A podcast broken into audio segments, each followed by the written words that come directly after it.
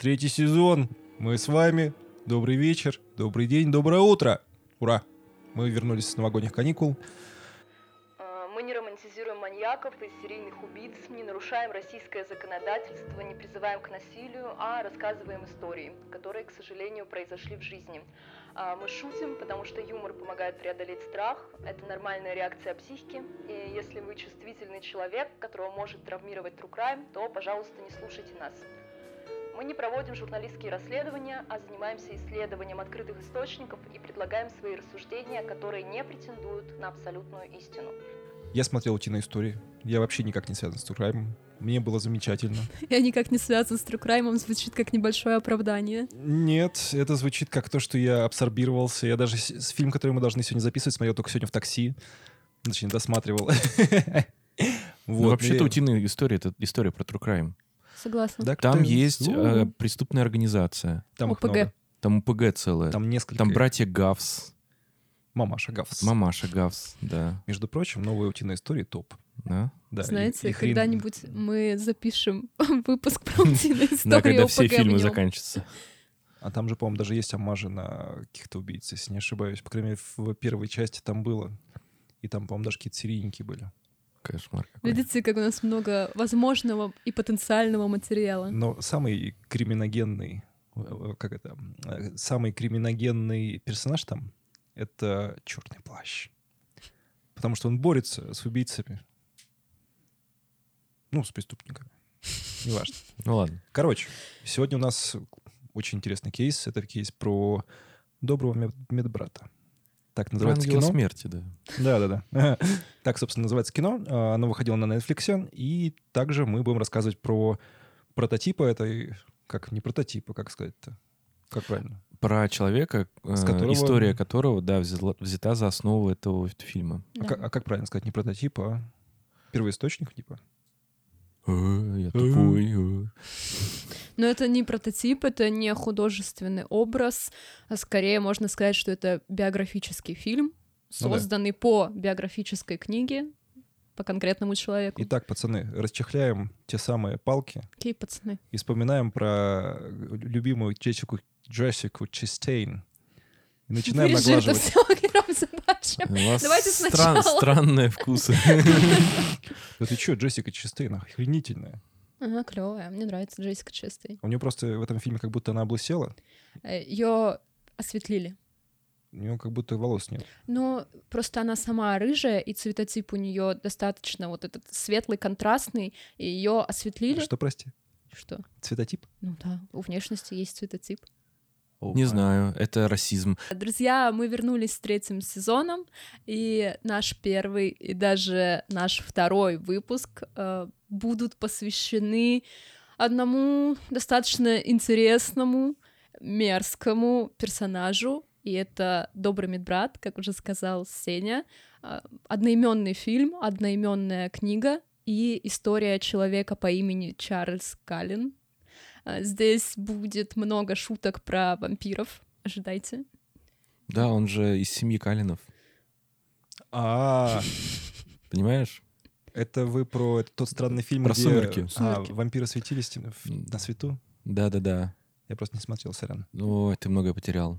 Итак, Чарльз Каллен, который не светился в темноте и вообще долгое время не светился для полиции. И, И, возможно, даже не сосал кровь.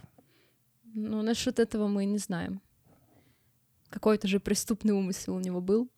Короче, если серьезно, то об этом преступнике и об этом фильме нам писали в комментариях в телеграм-канале. Вы можете зайти к нам в телеграм-канал и тоже что-то порекомендовать. Кейс крайне интересный, он сложный, наполненный медицинскими деталями. Мне пришлось посмотреть очень много медицинской информации, полистать онлайн-справочники. Я каждый раз обманывала интернет и говорила, что да, я являюсь медицинским работником. Я могу прочитать эту статью. Вы знаете про эту фишку, да? Нет. А, если вы заходите на какой-то медицинский справочник или место, где много всякой информации про лекарства с запросами, а, вас просят подтвердить, что вы медицинский работник и будете использовать эту информацию только в профессиональных целях. Подожди, то есть это работает как... э, А вы точно 18-летний, чтобы Да. смотреть пар... Да. Вот этот дисклеймер, да. Подтвердите, что вам 18 лет. Вот тут история, подтвердите, что вы медицинский работник. Неплохо. А, Так что ради этого выпуска я очень много раз обманула интернет. Прочитала... Статья получается. Не знаю, за обман интернета есть статья? Мгм. Нет, Миш? Не-не. Пока нет. Пока мы можем его обманывать. А, работой, на которую мы опираемся по большей степени, стала книга Чарльза Грабера. Он собрал практически полную биографию убийцы. Очень подробно останавливается на профессиональных и медицинских аспектах. А, В книге много информации, посвященной работе детективов, потому что для них расследование стало по-настоящему сложным. Если вы не врач, разобраться с тем, что творил Чарльз Каллен, сложно и практически невыполнимо. Но вот такой небольшой спойлер, к счастью, его поймали. Об этом и будет наш сегодняшний выпуск. Ну что, обсудим фильм? Да, поднимите руки, кому фильм понравился. Понятно. Мне, мне понравился, больше никому не понравился. Давайте сделаем фильм, который будет вонять Ароновски максимально, но при этом выберем из него все, что делает его интересным. И сделаем дико затянутые диалоги. Да не, на самом деле просто у меня с возрастом выработался единственный критерий фильма, хороший он или плохой. Да, да, близко к тому, интересно его смотреть или нет. Вообще без удовольствия абсолютно смотрел, хотя я его смотрел в тот момент, когда я бездельничал. И было все, что угодно лучше, чем, ну, типа, ну, что-то делать, в общем, вот. Поэтому э, просмотр этого фильма вообще не вызвал никаких, честно говоря, положительных эмоций. Вот, достаточно душный. Сюжет сам интересный. Что понравилось, это крутой каст. Все актеры, которые играли, и э, актеров, которых подобрали на эти роли, они вообще супер вписывались. Выглядело очень классно. Но сама история, ну, просто ну, скучно было ее мне смотреть. Такой вот я вот зумер. Что делать?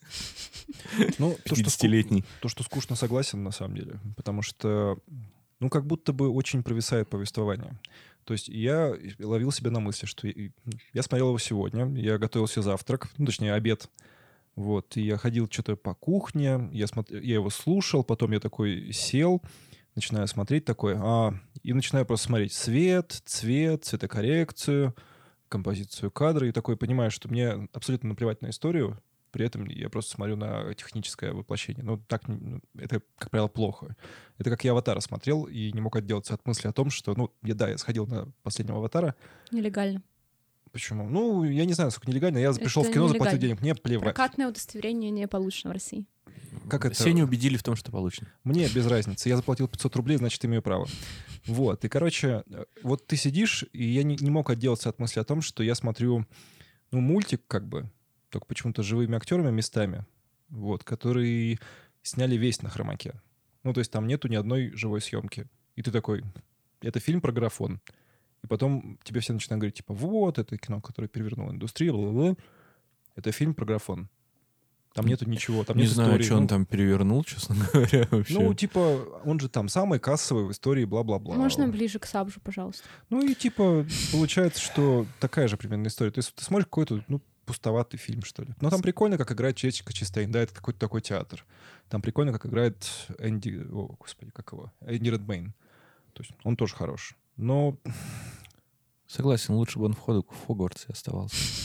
А он как будто бы такого, такого же персонажа Не, играет. мне так не показалось. Мне показалось, что он, наоборот, очень сильно... Он в конце такой поменялся. То есть Не он, все равно у него был такой, знаешь, э, флоу такого добрячка туда-сюда, как вот в... Не, вот мне вот, честно говоря, вот именно этот образ, мне кажется, очень удачно у него получился. Он такой, типа, знаешь, такой... С Вроде, вроде, да, вызывает какую-то, должен вызывать какую-то вроде жалость к нему, но он такой мерзкий, короче говоря, такой, ну, прямо скользкий тип, короче. Ну, Ты чувствуешь, что как будто бы что-то не так. Ну, то есть, потому что, а, мне кажется, может быть, вам еще было скучно смотреть, потому что вы уже знали историю, да, реальную какую-то канву. Нет, на самом деле я сначала посмотрел фильм, потом начал смотреть все Потом почитал остальное. конспект. Да. Не, Ну, не, не конспект. Не, я сначала конспект почитал, а потом посмотрел и... Ну да, наверное, если ты не, пос- не почитаешь, наверное, тебе будет, с одной стороны, интереснее, потому что как бы поворот есть, а с другой стороны, тебе будет еще более скучно, потому что ты как бы знаешь историю, знаешь, чем все закончится такой. Там самое прикольное, как Джессика Честейн страдает от э, сердечной болячки. Вот этот сам, сам какой-то сама канва, она интересная. Мое мнение отличается от мужской части нашего подкаста. От правильный. Согласимся, есть же мужское мнение, неправильно. Ладно, ладно. Запахло шовинизмом в этой комнате. А, Мне кажется, что это интересный подход к криминальной драме, потому что, во-первых, сама история Чарльза Каллина, о чем мы будем говорить дальше, она история не совсем типичного убийцы или маньяка, и здесь мы не увидим какие-то трупы, расчленения, кровищу и все такое. И сам подход, мне кажется, к созданию фильма отталкивался от преступлений, возможно, и мне кажется, что это качественно выстроенная драма, и главным персонажем в ней является не маньяк, а девушка по имени... Сейчас, секунду. Джессика Честейн. Нет, девушка по имени Эмми Лофер, ее играет Джессика Честейн, и мы видим историю ее глазами, как у нее сначала появляется друг, и вроде бы он хороший человек, он заботится о ней, помогает в работе абсолютно бескорыстно, не раскрывает ее тайну и вообще забавно шутит, рассказывает о своих отношениях, и ее вот это вот чувство дружеское к нему, оно резко меняется, когда она начинает понимать правду, правду о медбрате, с которым она работает. И мне кажется, история гораздо интереснее выглядит со стороны ее семьи и ее переживаний, и поэтому это фильм по большей части про нее, да, про Энни. И что важно, Ароновский писал изначальный сценарий к этому фильму, хотя он выступает только продюсером, и изначальный сценарий больше опирался на книгу Чарльза Грабера, где у нас есть такая биографическая линия от детства до тюремного заключения, и изначально сценарий создавался по конве жизни, то есть, по сути, мы могли бы посмотреть на версию сериала про Дамера, только про Чарльза Каллина. Мне кажется, это было бы очень плохо. То есть я Но- я представляю себе, Событий просто мало. я представляю себе сериал, просто в котором он подбегает к мешкам и такой втыкает. Ну да, ну То есть просто это- а, самоубийство здесь в данном случае не будет иметь э, какого-то такого типа художественного воплощения такого Никакого, да. яркого, что ли, акцента не будет в сериях, потому что акценты в сериях про Дамера, например, именно на убийствах как бы сконцентрированы. Вот. Но вообще я должен сказать, что на самом деле, если рефлексировать и вообще эту историю, ну, так скажем, проживать, да, то подход вот этот вот по сравнению особенно с теми маньяками, которые мы ранее обсуждали, он на самом деле максимум вообще циничный. Потому Абсолютно, что, давай да. так, представь, ты живешь в неблагополучном районе, и ты такой мозгом понимаешь, здесь может быть опасно, и меня могут реально убить. И тебя в какой-то момент убивают, и такой... «А». А представь, ты приезжаешь э, лечиться в госпиталь, и такой, ты зачем сюда пришел? Здесь самое безопасное место вообще везде для моего здоровья. Я считаю, что больница это как раз место, где даже если тебе вот, ну, посередине улицы станет плохо, и ты рухнешь, например, там, ну, возможно, ты там и останешься. Вот. А если это, это произойдет в больнице, по-любому тебе окажут профессиональную помощь. И это вроде бы как бы место, куда ты меньше всего опасаешься за свою жизнь, по крайней мере, если уж ты там находишься, чем в любом другом месте. Но получается так, что цинизм этой истории, что это самое опасное место оказалось для многих э, Так я об этом и Людей. говорил, да. пациентов, Мгм. да. которые могли бы выжить, если бы в их судьбу не вмешался Чарльз Каллен. Мне кажется, в фильме еще грамотно расставлены акценты. То есть образ Энни, хорошей медсестры, и там в конце фильма говорится, что она всю жизнь оставалась хорошей медсестрой, и там до сих пор Ну как живет хорошая? работает. С точки зрения кого? Она обманывала страховую систему медицинскую вообще-то. Но она, скажем так, не совсем ее обманывала. Да нет, она ее обманывала. Но она же работала, если бы она не работала. Она продолжала работать, просто не говорила о своем диагнозе. Да-да. Я говорю с точки зрения пациентов. Ну, То есть она всегда оказывала помощь, очеловечивала их максимально, называла по имени, да, а не по номеру палаты, и как-то проникалась их историями, устанавливала связь, и она противопоставляется как раз-таки нашему персонажу Чарльзу Каллину, который не отличался, короче, любовью к пациентам, о чем мы и будем говорить. И, возможно, который сосал кровь.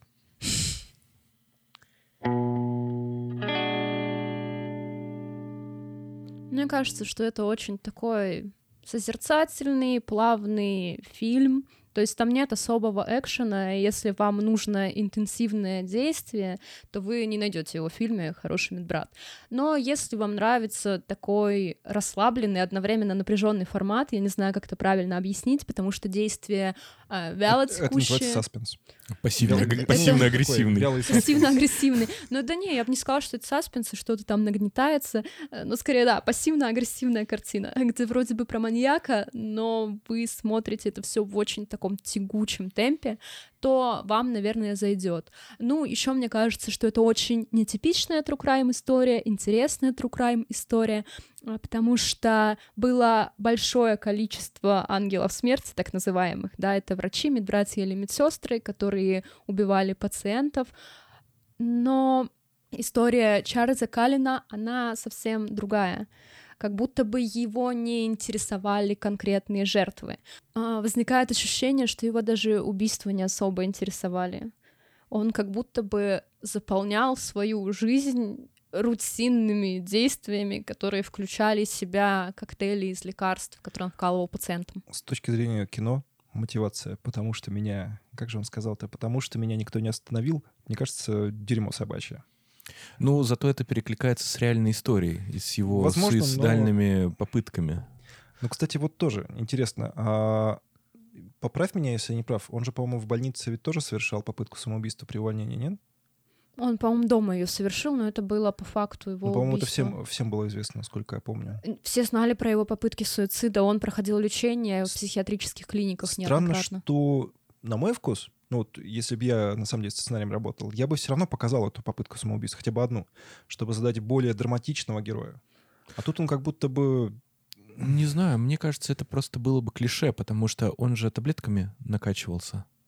Вот, и это было бы выглядело, знаешь, так вот, как вот подростки, знаешь, многие себе видят А самоубийство. Я- так я, и на- я наемся сейчас аскорбиновой кислоты и попробуйте остановить меня. Еще Я- стори, знаешь, снять. Я порежу венки. Да. Ой, Роскомнадзор сейчас придет. Мы осуждаем. Да, самоубийство страшный грех. И Но способы если- суицида мы тоже не описываем. Но если например. очень хочется, то не надо. Да.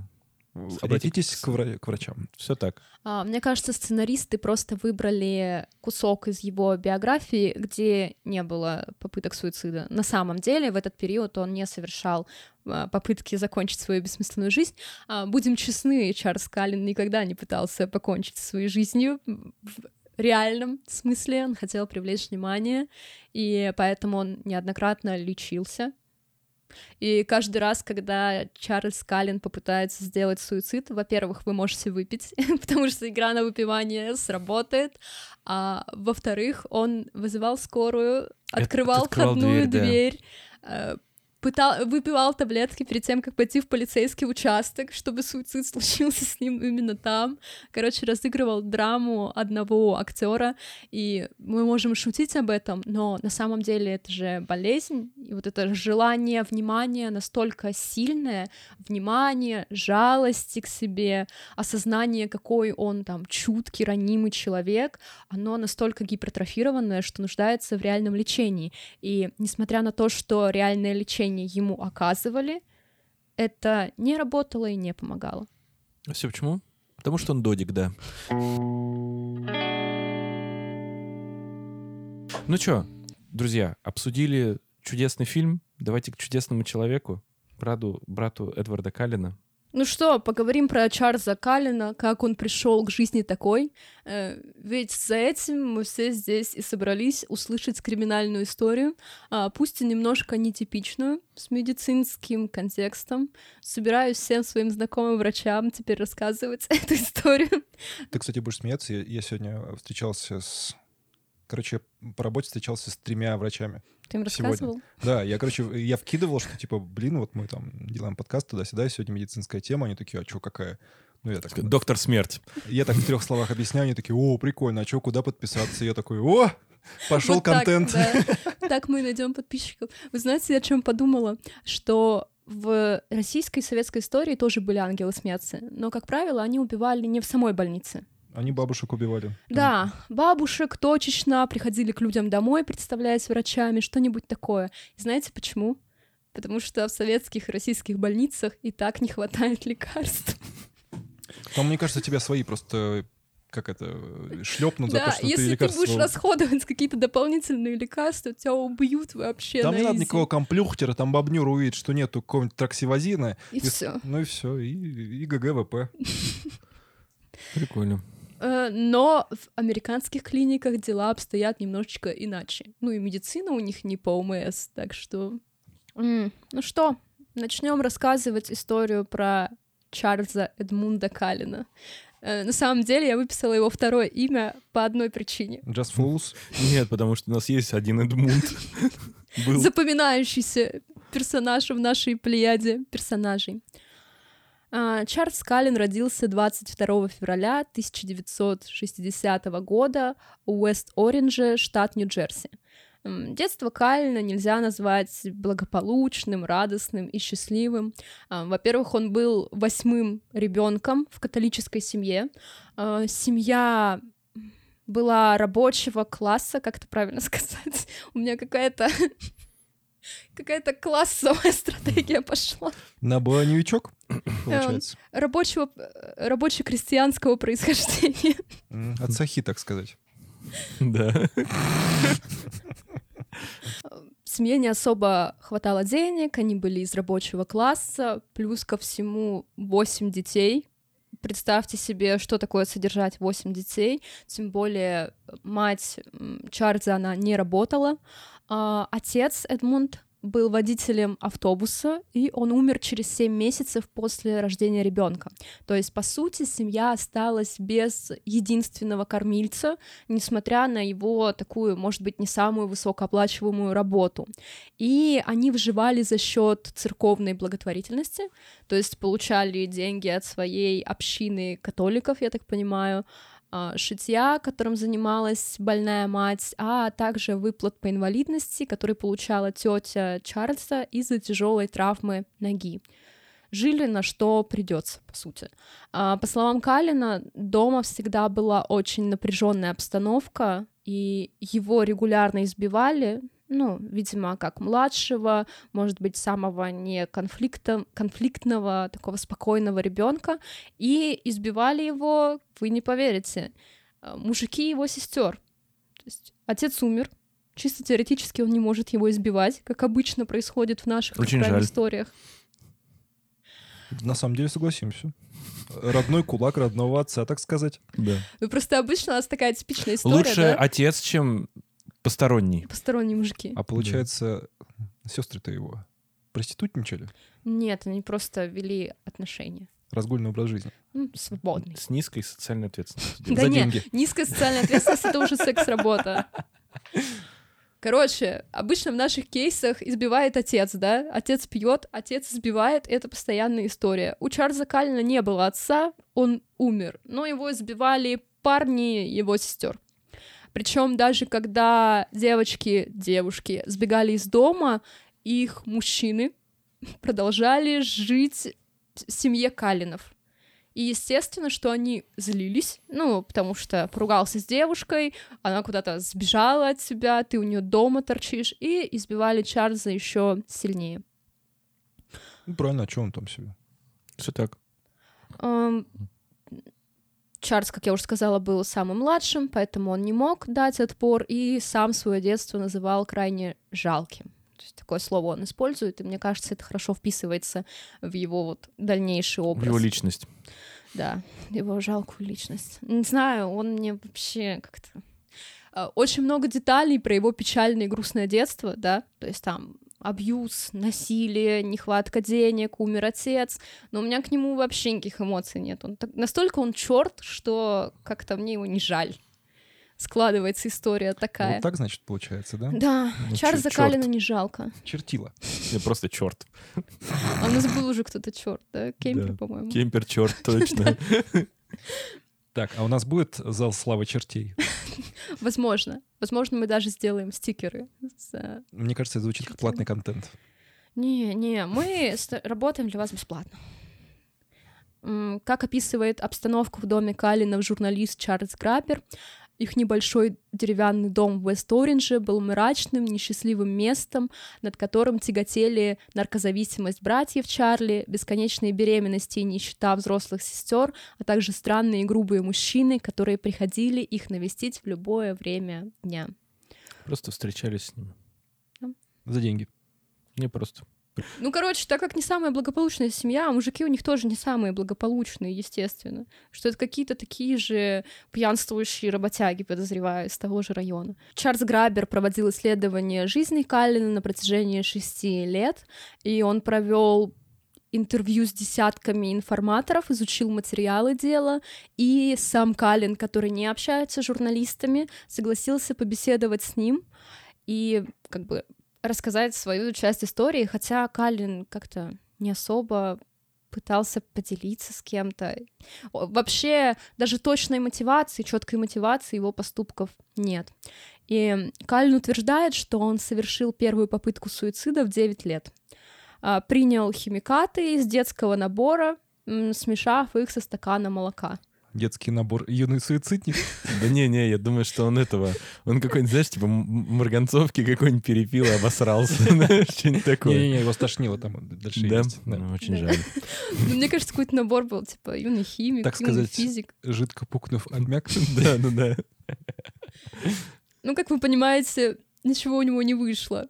А, неизвестно, насколько вообще достоверна эта информация, потому что Калин любил внимание, любил, чтобы все его жалели, как-то обращались по-особенному, и в том числе с помощью суицида он и привлекал всеобщее внимание.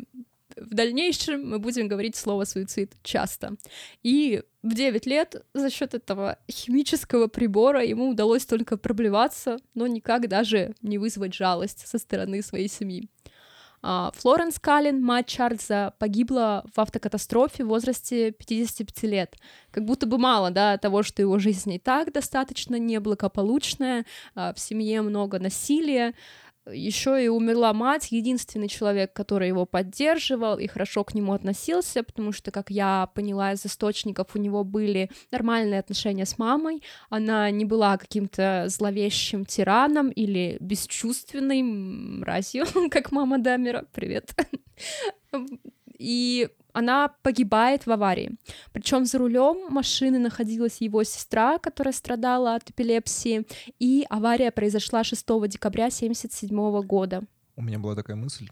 А, ты, э, ты бы сел в машину с эпилептиком за рулем? Если Да нет, знал? это вообще совершенно тупая идея. Я бы тоже не сел. А вы знаете, ладно, сейчас немножко автоп. Я вчера смотрела фильм от BBC. BBC вроде запрещен в России, да? Ну, короче, заблокирован у них сайт, но если захотите, посмотрите. И там было про то, как мы меняемся с возрастом. Ну, то есть про процесс взросления, какие химические процессы происходят у нас в голове. И там как раз была история о том, что у детей к 3-4 годам уже в целом мозг работает как и у взрослого, просто он не может там выражать свои эмоции или мнения по каким-то вопросам в связи вот с этим развитием. И то, что дети уже простраивают логические цепочки, а родители зря им не доверяют. И даже трехлетка не сел бы в машину. Нет, и там была история, что э, у мамы эпилепсия, и у нее двое детей, и она упала в обморок на кухне, а старшая дочь, ей на тот момент было пять лет, она услышала, что мама упала, пошла на кухню, увидела, что с ней происходит, и взяла домашний телефон, а не мобильный, чтобы позвонить в 911, сказала, что она не знает домашний адрес, но звонит с домашнего телефона, она сильно плакала, но смогла объяснить, что происходит, а, приехали полицейские вместе со скорой, это обычная практика для США в таких историях, они приехали к ним домой и хотели забрать девочку, она такая, подождите, подождите, у меня еще младший брат, ща я его возьму. Она взяла трехлетнего младшего брата, села в машину к копам, посадила его на колени и, по сути, спасла жизнь своей маме. А Причем потом маме приш- прислали счет за скорую помощь. у нее была страховка. А, Суть в чем? В том, что сама мать описывает, что даже не все взрослые знают, что делать, и могут просто стоять и паниковать, а пятилетний ребенок знает, что надо позвонить в скорую, что нужно им сказать, и потом поехать с ними вместе. В тот момент, когда мать Чарльза попала в аварию, он уже учился в старшей школе, и ему даже сразу не сказали, что мать погибла, и он поехал в больницу, где, по сути, уже находилось ее тело, а не она сама. И, как описывал Калин, как будто бы в больнице даже потеряли тело и не могли ему отдать его мать. И когда он зашел в кабинет, он увидел ее полуголую, незавернутую, мертвую, и естественно, что это сильно его травмировало. В фильме как раз э, был момент, где они готовят, ну, где женщина умерла, ну или была убита. Им я не, не помню, честно говоря, помню, убита все-таки им была. Да, это была первая жертва этой больницы. И он такой, вот, главное, я ее сейчас приберу, а то вот у меня была такая... Ну, вот и он описывает эту историю. А, ну, то есть для него это стало каким-то очень травмирующим опытом, связанным с больницей, и, как мы потом увидим, он не зря выбрал себе профессию из медицинской сферы.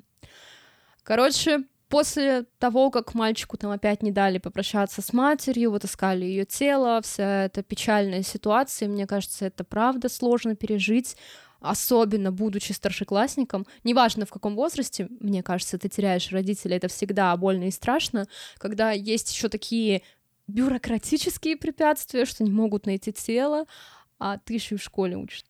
История крайне печальная. И Калин попытался покончить с собой, но у него ничего не вышло. Э, в следующем году подросток бросил школу, естественно, всем уже наплевать на него, дома над ним постоянно издеваются, нездоровая обстановка, и он решает поступить на службу в военно-морской флот США. Что может быть лучше, чем пойти в армию? Старый добрый морфлот, да. Ну, вообще, это нормальный социальный лифт. Ну, Да. В Штатах, по крайней мере. Да, ты можешь построить карьеру, вырваться из своей неблагополучной среды, да, ты будешь жить в другом месте, с другими людьми, где Там тебя будут. ничего с тобой там происходить не будет. Да. Ну, вообще нормальное решение. Хочешь сбежать из дома, но не хочешь бомжевать, пошел в армию. Такой способ реализации тоже возможен. Но в армии ему, короче, не очень понравилось, на самом деле, забегая вперед, скажем. Потому что когда ты странный, ранимый, тебя до этого все время унижали и били, ты принимаешь на себя какую-то психологическую модель, да, и в армии эта самая психологическая модель точно сыграет тебе не на руку. И Чарльз Каллин успешно прошел базовую подготовку и даже сдал все психологические тесты, хотя в анамнезе у него уже как минимум две попытки суицида, и одна из них в 9 лет. Э, Известно, что он дослужился до звания старшины второго класса в составе команды, которая управляла ракетами «Посейдон». В армии Калин не смог вписаться в общество, и из-за постоянных приколов над ним, унижений, он начал употреблять алкоголь. И, как вы понимаете, на флоте не так много алкоголя, который ты можешь выпить. Ну, логично. Ну, спирт. А, Технические жидкости, да, во-первых. А во-вторых, он начал пить, знаете что? Кого это останавливает? Чё, пиво? Листерин. Вот что я хотел спросить, А. что это такое. Листерин — это ополаскиватель для рта, и сейчас он не спиртосодержащий. Ну, то есть сейчас его пить не имеет Подожди, смысла. то есть это получается, они наливали алкашку в штуку, и его можно было пить? Ну, а про фунфырики. Ты Нормально, знаком с этой темой? Вообще, я могу вам рассказать. Настойка боярышника применяется при... для улучшения сердечной деятельности и борьбе с мерцательной аритмией. И надо добавлять по 15-20 капель на стакан воды. Э, Чарльз Каллен пил листерин. Э, Сейчас листерин вы можете купить в любой улыбке, радуге и магнит косметик, но в нем нет спирта, потому что спирт вреден для зубов. А раньше его добавляли. И несколько раз он оказывался в психиатрическом отделении военно-морского флота, э, как раз-таки потому, что он пил листерин.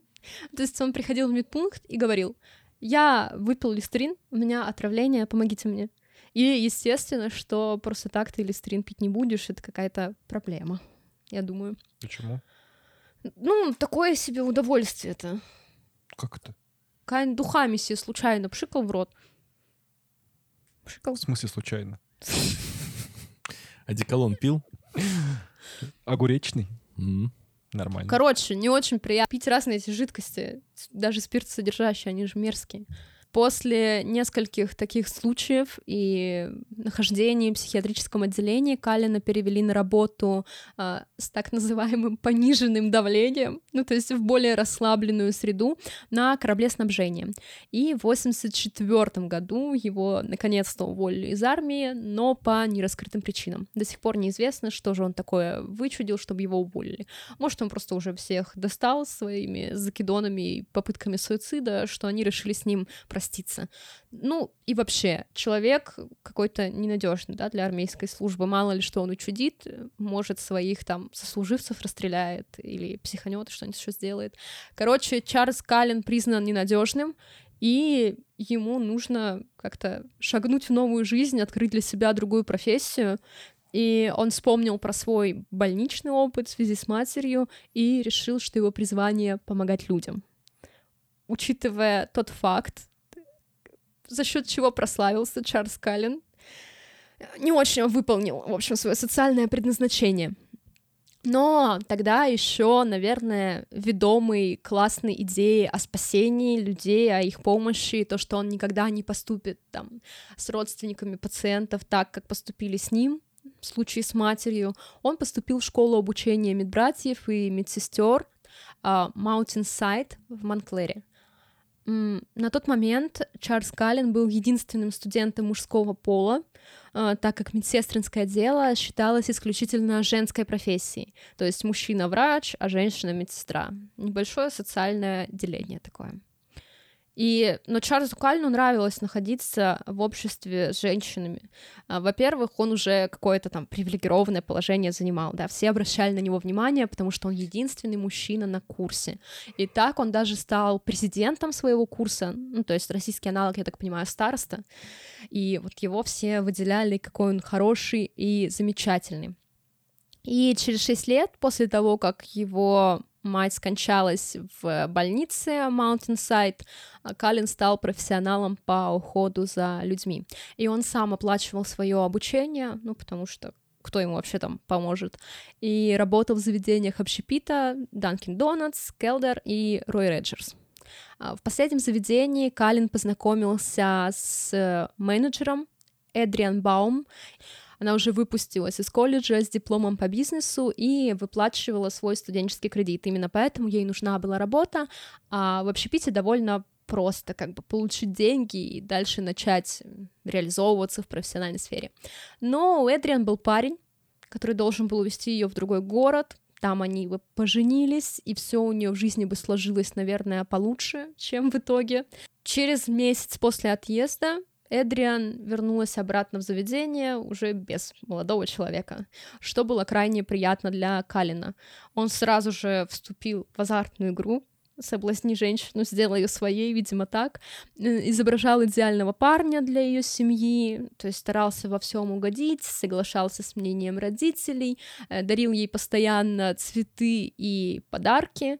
И Сама Эдриан говорила подругам о том, что этот парень работает на трех работах, президент своего курса, относится к своей карьере так же серьезно, как и она. Эм, да, он гой, а значит не идеален, однако близок к этому. Это вообще, это такой угар. Он, да. да, он просто он гой. Мне просто понравился этот оборот. Типа, он такой классный. Но он гой. Ну, он гой. Ну, никто же не идеален. Короче, Эдриан решила, что поймала в своей сети какого-то перспективного молодого человека, пускай и Гоя, ну ничего страшного. Да, я когда увидела этот абзац, я поняла, что он должен быть в нашем повествовании. Он слишком, слишком смешной, какой-то карикатурный вообще. Я плохо себе представляю такой разговор с подругами. Типа, ну ладно, он гой, ну... Это цара, но он же гой. Короче, была она уверена, что ее ждет сказочная и прекрасная жизнь. По сути, Кальнин погрузил ее в такой мир иллюзий, где он выполняет все ее желания, дарит ей подарки, цветы, нравится ее родителям, и она подумала, а почему бы и нет? Почему бы не попробовать? Через полгода после первого свидания пара уже обручилась, хотя они только закончили университет, то есть в целом время их никуда не торопило. А, они поженились через неделю после того, как Калин окончил учебу, и медовый месяц провели на Ниагаре. У нас уже были люди Да, да, да. с медовым месяцем на Ниагаре. Слушайте второй сезон, выпуск про... Как мы их назвали? Это про Полу Бернард, по-моему, был. Да, Пол Бернардо и Карла Хамолка, я просто не помню, как у нас называется. Что-то про канадских психопатов, наверное. Короче, провели они свой медовый месяц на Ниагаре и вернулись на день раньше, чтобы Калин смог выйти на новую работу в отделении ожогов в медицинском центре Святого Варнавы э, в Ливингстоне. Вообще всегда в любой больнице ожоговое отделение — это сущий кошмар. Я один раз был отделение, да. случайно, но это мне хватило. Не, не лежал, он был. Ожоговое отделение — это вообще одно из худших мест в больнице, потому что страдания людей нельзя прекратить, которые туда попали. И это все большое скопление пациентов, которых можно разделить на тех, кто умрет, и тех, кто выживет. И несмотря на это, они ухаживают за всеми. Короче, ожоги — это лютая тема, и как раз в книге Грабера очень подробно описаны эмоции Калина, когда он видел детей после домашнего насилия, которых там прижигали сигаретами, например, или подожгли за плохое поведение, людей, которые попали в несчастные случаи, и что он всем им сочувствовал, и что у врачей был какой-то определенный расчет, связанный с неповрежденными и поврежденными частями тела. И они в процентном соотношении высчитывали, кто выживет, а кто нет. Так это всегда так, это известная история. Ну, для того, чтобы как бы Силы прикладывать туда, куда можно помочь, естественно. Там же, И- там же просто а, одно из средств просто лечения ожоговых заболеваний, а, ну, ожоговых повреждений, это переливание крови. Соответственно, если огромный процент повреждения, понятно, что, ну, вот у тебя два пациента, и крови у тебя ограничено. Ну, конечно, это звучит цинично, да, но у одного просто шансов намного больше, чем у другого. Вот и вся закономерность. Ну, это принцип полевой медицины, который перенесли в современную практику. Он, конечно, абсолютно объективен, да, но и в медицине случаются чудеса, которых врачи сами не ожидают. Но Калина это сильно травмировало. Еще и первый такой рабочий опыт, получается, он только закончил учебу и наверняка не сталкивался с таким ужасом, ну, потому что когда ты практику проходишь, навряд ли тебя направляют именно в такие жесткие отделения, но он очень хотел приступить к работе и вышел туда, он сам туда устроился, и всех это очень удивило, потому что медбратья и медсестры в ожоговых отделениях обычно долго не задерживаются. И это не самый благоприятный первый опыт. Потому что сгорают на работе. Сгорают на работе, да. Я ставлю десяточку. Э, Сертифицированное ожоговое отделение в штате существовало только в этой больнице Святого Варнавы. И как раз Калин хотел туда попасть. Слои кожи, нервов, вен, артерий, мышц человека отмирают, а единственное спасение для пациента в 80-е годы — это морфий. И в эту обстановку погрузился Калин. М, Ожоговое отделение стало его первым местом преступлений, но об этом немножечко попозже. А, С началом работы Чарльз взял ипотеку вместе со своей семьей, купил небольшой дом в промышленном пригороде, и Калин снова начал пить. То есть мы говорили с вами, да, что он употреблял алкоголь в армии, потом вернулся в мирную жизнь и смог справиться со своей зависимостью, со своей проблемой. И И когда он начал встречаться с Эдриан, Эдриан вспоминала, что у него дома вообще никогда не было алкоголя. Она нашла какую-то запыленную бутылку Беллиса, там, с километровым уровнем, какой-то грязи на ней, и она ее выкинула, и Калин никогда не пил, и ей казалось, что это как бы идеальный вариант. Короче, она вообще не знала про его проблемы с алкоголем, потому что она думала, что он просто не пьет и никогда не пил. А в армии у него были проблемы со спиртным. А он просто листерин весь по дому такой. Да, может быть, у них очень быстро э, бальзам для рта исчезал, но она не обратила внимания. Я представляю себе, она заходит в ванну утром, он стоит, просто такой пьет. Она заходит, он такой начинает делать вид, что полоскает горло. Потом такой... И выплевывается со слезой на глазах. Не, Просто она такая, Чарльз, почему у нас постоянно кончается листерин? А он, ну я забочусь о своих зубах, я же врач. Я не хочу Всё ходить к так, стоматологу. нормально, нормально. Нормально, нормально. Но нет, если серьезно, то в тот период времени он не пил. У него будут такие периоды, и тем более он же хотел работать медбратом. Это сложная работа, сопряженная с риском, поэтому он отказался от алкоголя.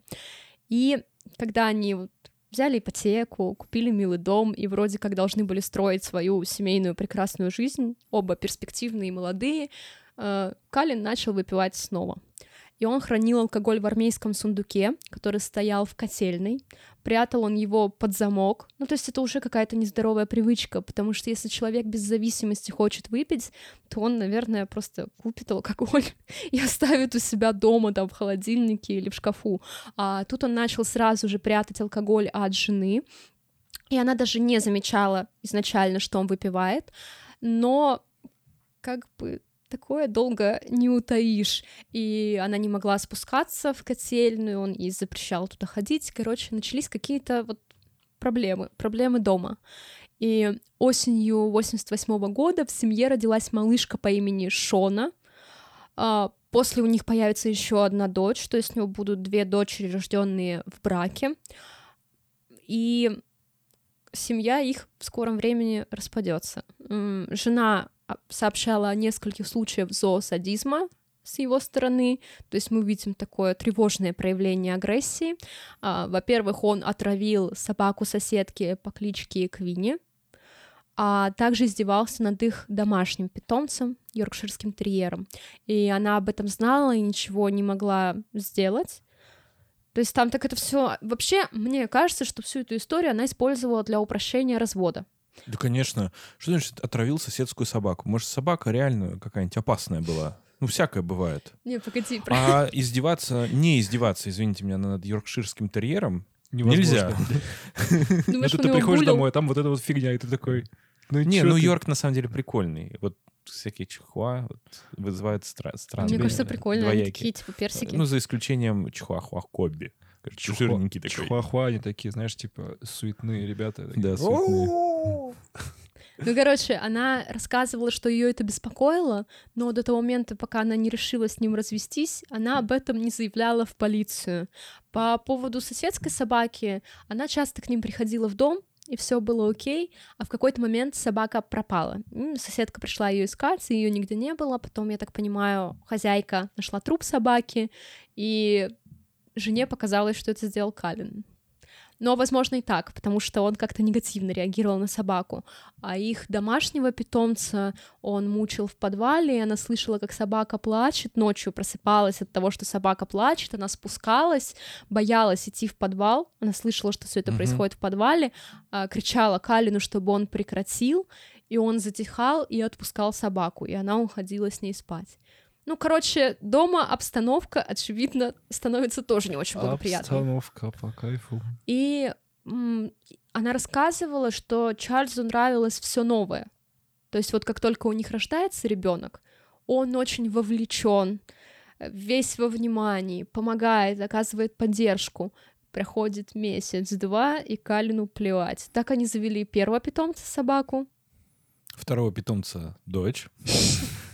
Нет, когда они завели первую собаку, он тоже месяц порадовался, гулял с ней, общался, играл, а потом перестал. И жена, знаете, подумала, а может вторую собаку завести? Завели они. Ребят, я вам расскажу про первый опыт человека-убийства Калина. Вот. Я первый раз, когда смотри, читал вообще материал про Калина, я на самом деле угорнул про первое место его работы, имеется в виду в медицинской сфере, потому что э, Влада уже назвала, что это больница имени Святого Варнавы, но я прочитал эту фамилию так, как будто бы это... А, как, да, да, Екатерина Варнава. Я думаю, ничего себе, как, какой низкий ценз святых людей в США вообще. Они, все святые ходят в этих странных линзах, да? Да-да-да. Вот. Ну, в общем, первое убийство э, свое Калин совершил, э, да, больница Святого Варнавы. Сведения об этом убийстве он уже сообщил после того, как начал работать с полицией. В общем, жертвой убийца, убийства, по словам Калина, была женщина, которая страдала от СПИДа. Все равно ее дни, так скажем, сочтены, что ей мучиться, и поэтому он таким образом проявил милосердие свое. Вот, вколов ей там какую-то лошадиную дозу инсулина. Ну, из-за чего она трагически скончалась. Дальнейшие зафиксированные случаи, когда вот уже э, медицинский персонал даже ловил его на том, что он там какие-то странные манипуляции с медицинскими препаратами совершал, э, значит, 11 февраля 91 года одна из сестер фармацевтов э, клиники, она обратилась, ну, так скажем, к риск-менеджеру, то есть это, так скажем, юрист, Помните, если вы клинику смотрели, то там был юрист такой этот, э, который в Капелло был такой лысенький. Лучший персонаж. Да, лучший персонаж. Вот что-то вроде вот такого вот э, специалиста она обратилась, сказала, что вот есть странный товарищ, у которого на свету блестит кожа, вот. И он постоянно сосет, он постоянно сосет, да, кровь. Вот. И, значит, э, какие-то странные он манипуляции совершает, и она обнаружила капельницу, в которой были ну, физические повреждения, хотя капельница была вроде бы как полная. То есть складывалось такое впечатление, что кто-то долил препарат в капельницу э, в запакованную, и вот это очень странно. И одна из пациенток, э, она, значит, получила дозу вот этой вот капельницы, и получилось так, что препарат, который добавлял калин э, ну, по версии следствия, это инсулин, какие-то дополнительные дозы. И э, состояние пациентки, которая находилась под этой капельницей, ухудшилось. Э, вовремя значит, прибыли специалисты, начали женщину откачивать. В итоге оказание медицинской помощи у них, в общем-то, получилось. То есть они там ей препараты с сахаром добавляли. Ну, самое простое, самое простое лекарство — апельсиновый сок. Ну да, только единственное, что это аллерген, поэтому не самое лучшее лекарство. Да, лучше, меня лучше... бы он убил. Да, да, лучше сахар на самом деле. Вот. И капельницы заменили, и вроде бы как бы все ну, передали значит, пациента другим специалистам, вроде бы как бы жизнь у пациента наладилась, и все, он пошел на поправку, и как бы звоночек такой, типа, что это такое? Но Калин, он человек непростой, вот, поэтому он решил, как и любой уважающий себя мужчина, э, добить слабую женщину и, скорее всего, подменил, на самом деле, еще раз, скорее всего, э, препарат в капельнице, и состояние женщины, в общем, так или иначе в ходе лечения ухудшилось, и та погибла. Э, из-за этого возник скандал, а, и его из больницы Святого Варнава в итоге уволили. Но из-за того, что это все-таки скандал такой, который ставит под удар а, и репутацию, и, возможно, какие-то негативные финансовые последствия для больницы, это решили сделать по-тихому. То есть, что это там там не справился с работой, еще что-то. В общем, по статье уволили. Опять же, в фильме очень прикольно это показали, как... Э, а, вы, а вы с какого числа работали в той-то больнице? Я не помню, с сентября. А вы работали с мая, поэтому мы вас увольняем. Ну да, искали формальные причины для того, чтобы расторгнуть с ним отношения, да. Никто не обращался, спойлер по нашей передаче, никто не обращался в полицию вообще. Да, потому что ну, это, во-первых, резонансное дело, во-вторых, это огромный, так скажем, отток финансирования для больницы, потому что больница сама по себе — это поставщик медицинских услуг. Они заключают какой-то агентский договор или, я не знаю, в какой форме в США это работает, э, с страховой компанией, которая и компенсирует затраты больницы. И если окажется, что больница, в больнице работают, извините меня, ангелы смерти, да, то, естественно, любая страховая будет рвать отношения любые деловые с такой больницей. Ну, представь, если больница нанимала ангела смерти, у него как трудовой договор бы выглядел? Не знаю, на оказание ритуальных услуг. Это в случае законной эвтаназии, конечно, мы говорим. Да. Ну, в общем, э, сам Калин говорил о, о, о вот этом увольнении, что оно, оно произошло не в связи с тем, что он там что-то недопонимание какое-то с начальством было по его, по его работе или что-то такое, что ставило бы под сомнение его, так скажем, навыки и э, неудержимую, неудержимое желание убивать людей, а с тем, что там по каким-то политическим мотивам, что-то вроде он участвовал э, в работе профсоюза, участвовал в забастовках. Вот. Он наоборот, там типа он не участвовал в забастовке, и якобы поэтому профсоюз выступил против да, да, него. Да, да, да, да, да, все верно. Вот, ну, в общем, какие-то такие вот политические мотивы, но все мы знаем реальную причину, да, его увольнения теперь.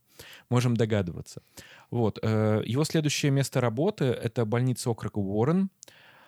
А, Он там, в принципе, по- по-моему, надолго задержался. В больнице округа Уоррен он продолжил работать. Семейная жизнь у, значит, у брата Эдварда Каллина не ладилась. Он не встретил свою Беллу. Да, он не встретил свою Беллу, поэтому Белла он начал злоупотреблять все больше алкоголем.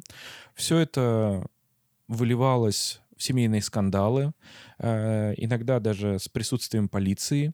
И жена его, она не, ну, так скажем, не хотела брать на себя ответственность за то, чтобы его как-то лечить, ставить на ноги, как-то вот что-то ему помочь. Она решила, что есть очень простой и лаконичный способ просто с ним развестись. Но он ее пугал, и она на себя такую ответственность не брала в любом ну, случае. она, я так полагаю, что она ему все-таки предлагала какие-то способы решения его проблемы. То есть она ему там предлагала, говорила, что съезди на рехаб, там, обратись в клинику, еще что-то. А он там демонстративно сжигал буклеты. Ну, в общем, вел себя как неадекват. В итоге э, она несколько раз вызывала полицию и, соответственно, подала заявление на развод. И в совокупности всех обстоятельств вот этих вот, что вроде бы как бы был вот этот domestic violence, что приезды полиции, что да какой-то вот он весь алкоголик, какой-то странный суицидник, э, процесс, соответственно, развода был намного-намного упро- упрощен. Есть еще забавный момент. Она рассказала полиции, как он, э, как это правильно обозначить, делал вид, что совершает суицид при ней. То есть он даже не пил таблетки, э, просто она зашла в комнату, а он упал на пол, начал там корежиться, и она поняла, что он разыгрывает драму, не обратила на него внимания и ушла. И когда она рассказала это полиции, естественно, он ничего не принимал. Я не знаю, что вообще им двигало Мгм. в тот момент, почему он подумал, что это хорошая идея, и как, как она еще могла среагировать, я не знаю. И когда она рассказала об этом полиции, его это супер выбесило, что она его в такой уничижительной форме, короче, про него, и он совершил реальную попытку суицида. Да, ну и вся вот эта вот э, скандальная деятельность, случаи, когда его увольняли, в общем, любая э, проблема, с которой он сталкивался в жизни, в жизни, она в любом случае сопровождалась его вот этими вот фейковыми суи- попытками самоубийства. Э, ну, я так скажу, что, во-первых, это его характеризует очень плохо как врача. Потому что если ты врач, ты, наверное, уже знаешь, как себя выпилить. Вот. И как-то вот выглядит это на самом деле комично. Вот, и нелепо, честно говоря. Но бог ему судья, что я могу сказать. О других убийствах, которые совершал Чарльз Скаллин, мы расскажем, наверное, в следующем уже выпуске, а то мы заговорились с вами. Вы послушали час 17 кекисов. Про... Там будет, Там будет намного 17. меньше, да. Намного меньше часа 17 э, кекисов про Калина, который сосет. Да, Вот, он сосет еще и самоубийством, получается, потому что ни разу не получилось. да, сосет препараты. Ну да. А, Не думайте, что мы насмехаемся над людьми, которые совершают попытки суицида. Мы обозначили, что у Калина было реальное расстройство, просто ему не помогало лечение, а так как он был серийным маньяком, мы не считаем нужным вести себя этично по отношению к нему. Ну и учитывая его способ убийства людей, о котором мы поподробнее поговорим в следующем выпуске, можем насмехаться над ним на все денежки на продолжении всего следующего выпуска. Итак, друзья, во-первых, не забывайте, что у нас есть телеграм-канал. Туда надо зайти, подписаться, почитать наши кекисы, поорать с мемов про Коневского. Вот, что еще? Не забывайте про Яндекс.Дзен. Я не знаю, пишет туда Влада или не пишет, но мы иначе не говорим про Яндекс.Дзен. Забудьте. Да, Влада обленилась. Он просто не принес никакого результата. Дзен говно, короче, получается. Хорошо. А, самое главное, не забудьте, что под этим выпуском нужно поставить 5 звездочек, написать комментарий нам в, теле- в Телеграм, насколько вам понравилось или не понравилось. Или, и не только в Телеграм, поставьте его в Apple, в Apple Music. Обязательно. Только не в мюзике, в подкастах. Ну, У в нас Apple нет на подкастах. Apple Йо, Music. окей, Пока да-да-да. что. Кто знает, как повернется наша подкастерская жизнь. Как повернется жизнь с Пакеш. Так вот, и мы будем рады вас увидеть через недельку. Мы нач- начали третий сезон, это значит, что каждую неделю вас ждет контент. Уж какой он, ну извините. Так что приходите дальше. Да, извините, может быть, сегодняшний эпизод немножко сумбурный. Мы только врываемся в эту жизнь после отпуска, немножко отвыкли от микрофонов и от взаимодействия друг с другом. Вот с этими уродами, блин. Да, три, три недели пить это, конечно, такое себе. И поэтому можем звучать немножко странно, нелогично, но мы постараемся, честное слово. Ну что, до следующей недели, ребята.